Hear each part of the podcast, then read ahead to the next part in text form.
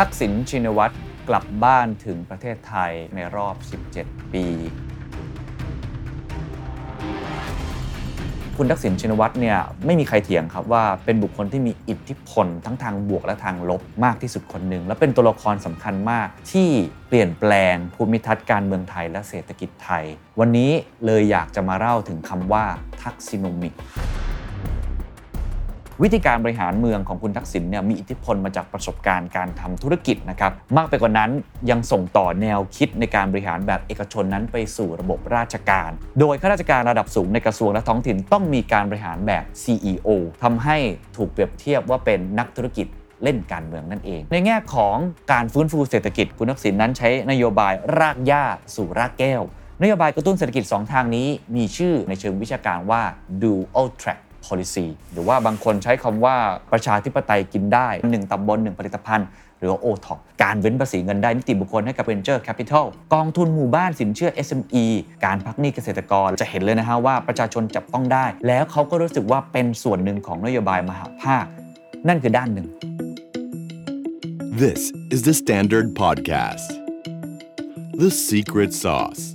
Executive Espresso สวัสดีครับ ผมเคนนักคริน และนี่คือ The Secret Sauce Executive Espresso สรุปความเคลื่อนไหวในโลกเศรษฐกิจธุรกิจ แบบเข้มข้นเหมือนเอสเปรสโซให้ผู้บริหารอย่างคุณไม่พลาดประเด็นสำคัญสำหรับใครที่ซื้อบัตร The Secret Sauce Summit 2023 ไม่ทันนะครับ นี่คือโอกาสสุดท้ายและข่าวดีที่สุด เพราะว่าเราหลังจากที่ขายหมดไปแล้ว 5,000 กว่าใบ เปิดให้ทุกคนได้ซื้อบัตรรับชมออนไลน์ย้อนหลังแล้วนะครับ ราคาเพียง 590 บาทผ่านทาง Zipevent สิ่งที่คุณจะได้ก็คือ content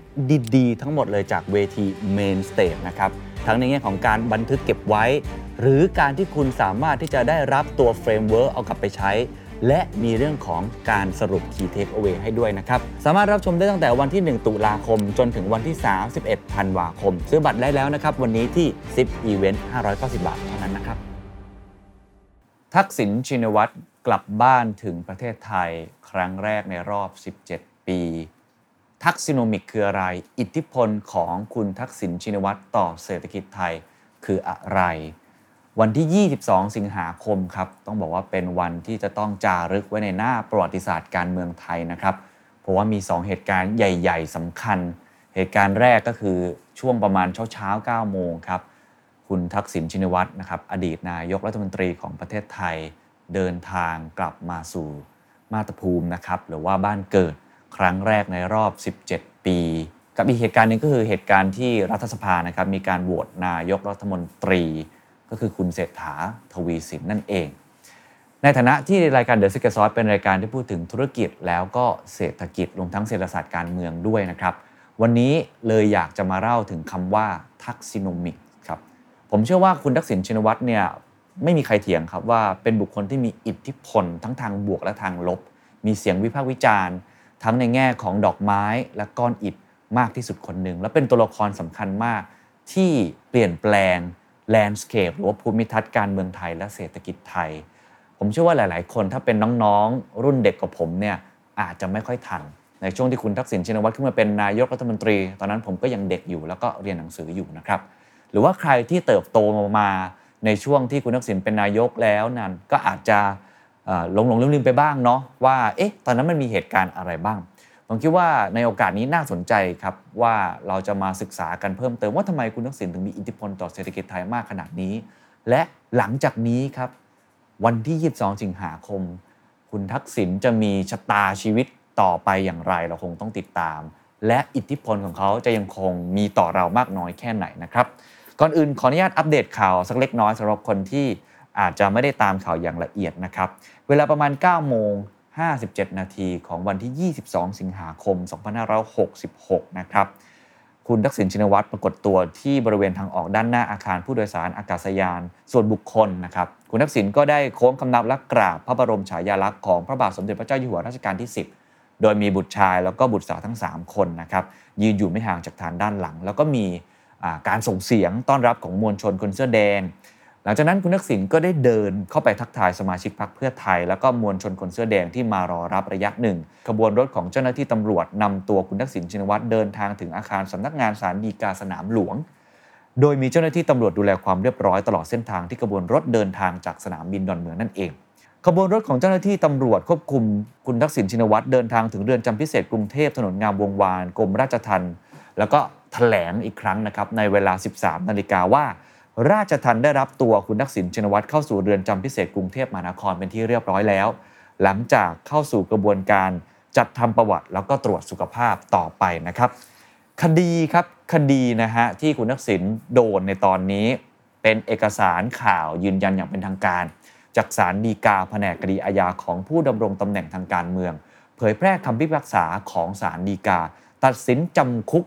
นายทักษิณชินวัตรเป็นเวลารวม 8 ปี โดยนายทักษิณยอมรับว่าเป็นจำเลยในคดี 3 คดีดังนี้ครับ 1. คดีสั่งการให้ธนาคารเพื่อการส่งออกและนำเข้าแห่งประเทศไทย หรือว่า Exim Bank อนุมัติปล่อยเงินกู้ 4,000 ล้านบาทให้แก่เมียนมา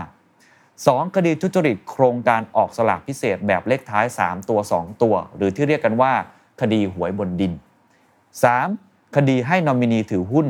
บริษัทชินคอปคอร์ปอเรชั่นจำกัดมหาชน และเข้าไปมีส่วนได้ส่วนเสีย เพื่อประโยชน์สำหรับตนเอง หรือผู้อื่นในกิจการโทรคมนาคม รวมโทษจำคุก นายทักษิณชินวัตรจึงเป็นเวลาทั้งสิ้น 8 ปีครับคดีความก็ไปว่ากันต่อนะครับ หลังจากนี้คงต้องติดตามกันต่อไป ว่าจะมีคลื่นนะครับสร้างแรงกระเพื่อมต่อไปอย่างไร แต่ว่ามาถึงเรื่องของเราครับคือเรื่องของทักซิโนมิก หรือว่าบางคนใช้คำว่า ประชาธิปไตยกินได้ บางคนอาจจะเคยได้ยินคำว่า dual track policy คู่ขนานกันไปมันคืออะไร ผมจะอ้างอิงจากหนังสือเล่มนี้ครับ หนังสือ The Making of the Modern Thai Economy เป็นหนังสือที่ทาง KKP หรือว่ากีตนาคินพัทระทำร่วมกันกับสำนักข่าว The Standard ในโอกาสครบรอบอ KKP นะครับ 50 ปี หนังสือเล่มนี้ตีพิมพ์ปี 2 ปีที่ผ่านมา แล้วก็ต้องบอกว่าเป็นผลงานที่ตัวผมเองเนี่ยมีโอกาสได้เป็นบรรณาธิการเล่มด้วย แล้วก็ได้สัมภาษณ์บุคคลสำคัญเกือบ 20 คนรวมทั้งคุณทักษิณชินวัตรด้วยนะครับ แต่เนื่องจากเนื้อหาในหนังสือเล่มนี้นะครับเป็นลิขสิทธิ์ที่เราจะต้องอรักษาเอาไว้นะครับ ผมก็เลยอยากจะขอนำเนื้อหาบางส่วนเนี่ยมาเผยแพร่ เพื่อเป็นประโยชน์ต่อสาธารณชน โดยเฉพาะจะเป็นเนื้อหาที่เกี่ยวข้องอกับเรื่องของอิทธิพลของคุณทักษิณต่ออเศรษฐกิจไทยแล้วกันนะครับ ซึ่งมีหลากหลายมุมมาก แต่ว่าก่อนจะไปถึงจุดนั้นเนี่ยผมอยากจะท้าความสักเล็กน้อยก่อนนะครับว่า ในช่วงเวลานั้นเนี่ยมันเกิดอะไรขึ้นบ้าง ทศวรรษปี 2000 ครับหลายคนอาจจะเพิ่งเกิดใช่ไหมครับ ช่วงเวลานั้นเป็นช่วงที่เศรษฐกิจไทยเนี่ยเพิ่งผ่านพ้นจุดต่ำสุด จากวิกฤตต้มยำกุ้งในปี 1997 นะฮะถ้าคุณไปคุยกับคนที่เป็นนายแบงก์เก่า ไปคุยกับคนที่เป็นมนุษย์ทองคำเก่าที่อยู่ในตลาดทุนตลาดการเงิน หรือว่าแบงก์ชาติเนี่ยก็จะได้รับคำตอบคล้ายๆกันครับว่าวิกฤตในครั้งนั้นทำให้เราสร้างกำแพงสูงมาก คือเรื่องของการ ประกันความเสี่ยงนั่นเอง ทีนี้สิ่งที่น่าสนใจคือบริบทในยุคนั้นเนี่ยหนึ่งในความท้าทายก็คือความผันผวนของค่าเงินบาท หลังการลอยตัวค่าเงินและปล่อยให้ค่าเงินบาทเป็นไปตามกลไกตลาดมากขึ้นครับ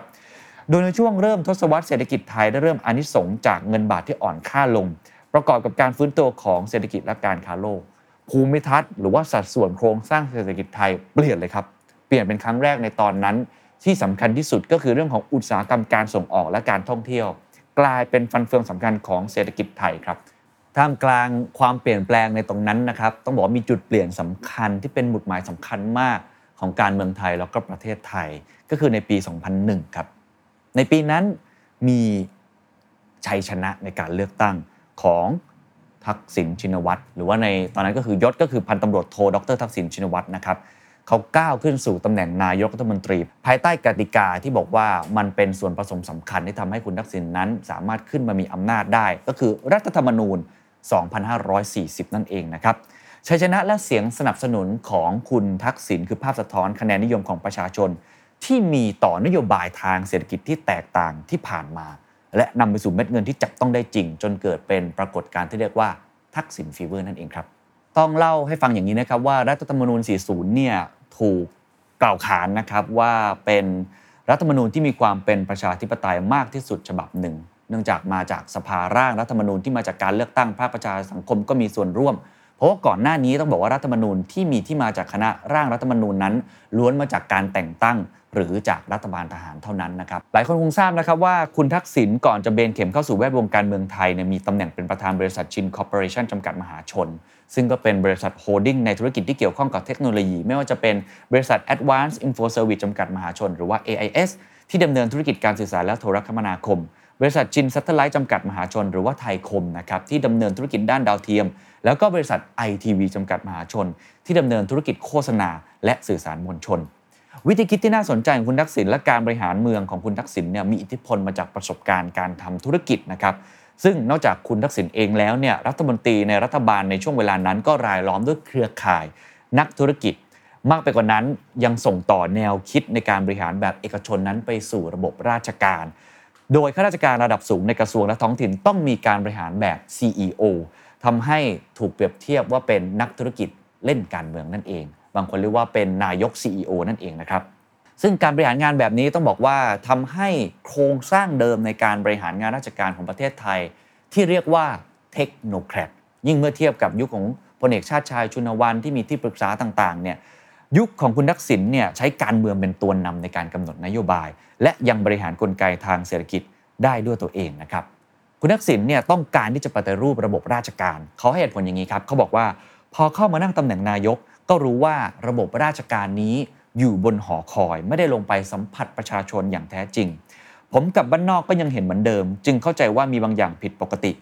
ส่วนในแง่ของการฟื้นฟูเศรษฐกิจครับคุณทักษิณนั้นใช้นโยบายรากหญ้าสู่รากแก้ว โดยเน้นนโยบายรากหญ้าให้กลุ่มคนฐานลาก และนโยบายรากแก้วในระดับมหาภาคนโยบายกระตุ้นเศรษฐกิจ 2 ทางนี้มีชื่ออย่างเป็นทางการในเชิงวิชาการว่า dual track policy หรือว่า นโยบายเศรษฐกิจแบบคู่ขนานครับคุณทักษิณได้อธิบายไว้นะครับว่ามันคืออะไร เขาบอกว่า dual track policy คือการกระตุ้นเศรษฐกิจฐานรากในประเทศ เพื่อให้เกิดการบริโภค และกิจกรรมทางเศรษฐกิจทำให้สินค้าเกษตร ซึ่งเป็นรายได้หลักของชาวบ้านมีราคา นั่นคือส่วนหนึ่ง อีกส่วนหนึ่งคือการส่งออก การท่องเที่ยว และ FDI หรือว่าการลงทุนจากต่างชาติ ทั้ง 3 อย่างนี้ครับเกี่ยวข้องกับการเปิดเสรีทางการค้าเรื่องของ FTA ด้วยแนวคิดและวิธีการและการประชาสัมพันธ์ของคุณทักษิณในช่วงเวลานั้น ที่มีลักษณะคิดใหม่ทำใหม่ทำให้แนวคิดนโยบายเศรษฐกิจและการบริหารงานของรัฐบาลทักษิณได้รับการขนานนามว่ามันคือ Taxinomics นั่นเอง ทีนี้ในเรื่องของนโยบายคุณทักษิณผมอาจจะขอพูดในบางนโยบายที่เป็นนโยบายหลักๆนะครับจะพูดตั้งแต่เรื่องของรากหญ้าที่คนบอกว่ามันคือประชาธิปไตยกินได้ จะพูดเรื่องของท่องเที่ยวนะครับแล้วก็จะพูดเรื่องของการปฏิรูป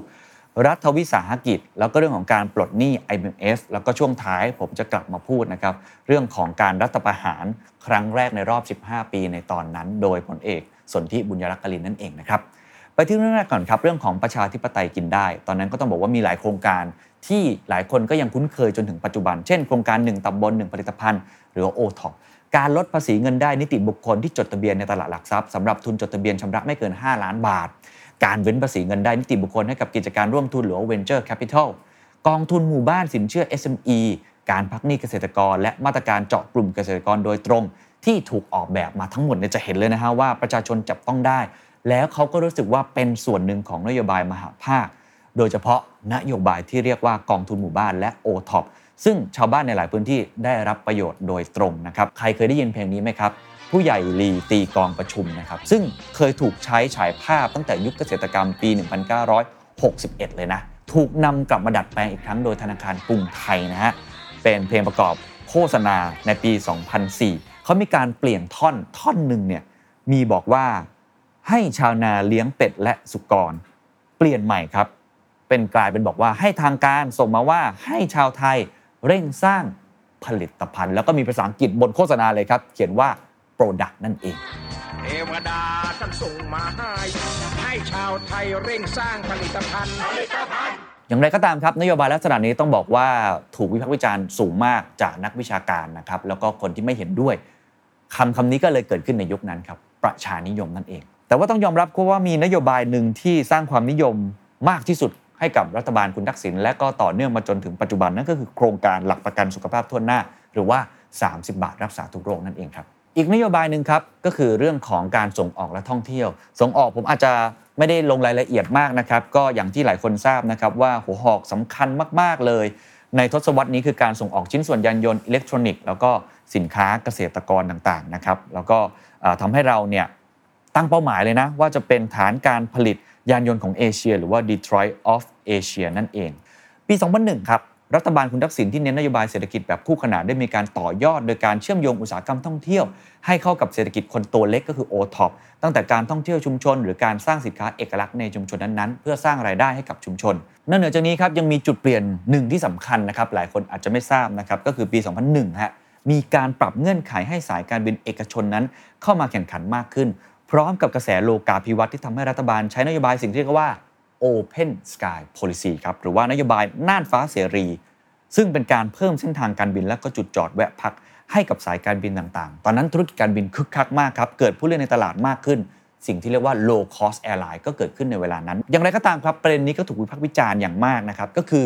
การที่คุณทักษิณขยายอาณาจักรชินคอร์ปอเรชั่นจากการร่วมลงทุนในไทยแอร์เอเชียครับในธุรกิจสายการบินทำให้คุณทักษิณถูกมองว่ามีส่วนได้ส่วนเสีย และได้ผลประโยชน์จากนโยบายรัฐบาล อีกนโยบายหนึ่งครับที่มี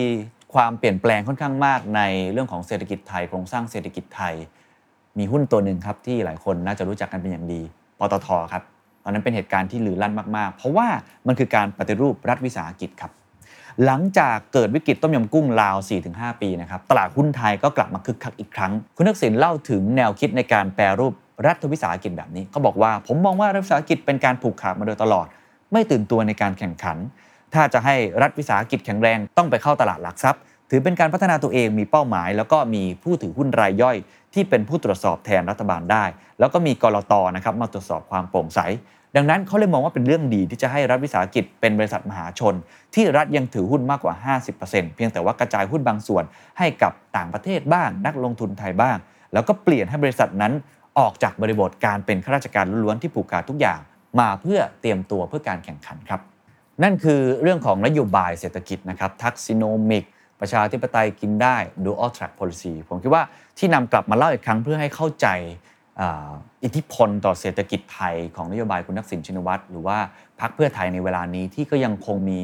มรดกตกทอดอยู่นะครับแล้วก็เป็นแนวคิดที่หลาย ๆพักเนี่ยก็ได้นำเอามาปรับใช้เช่นเดียวกัน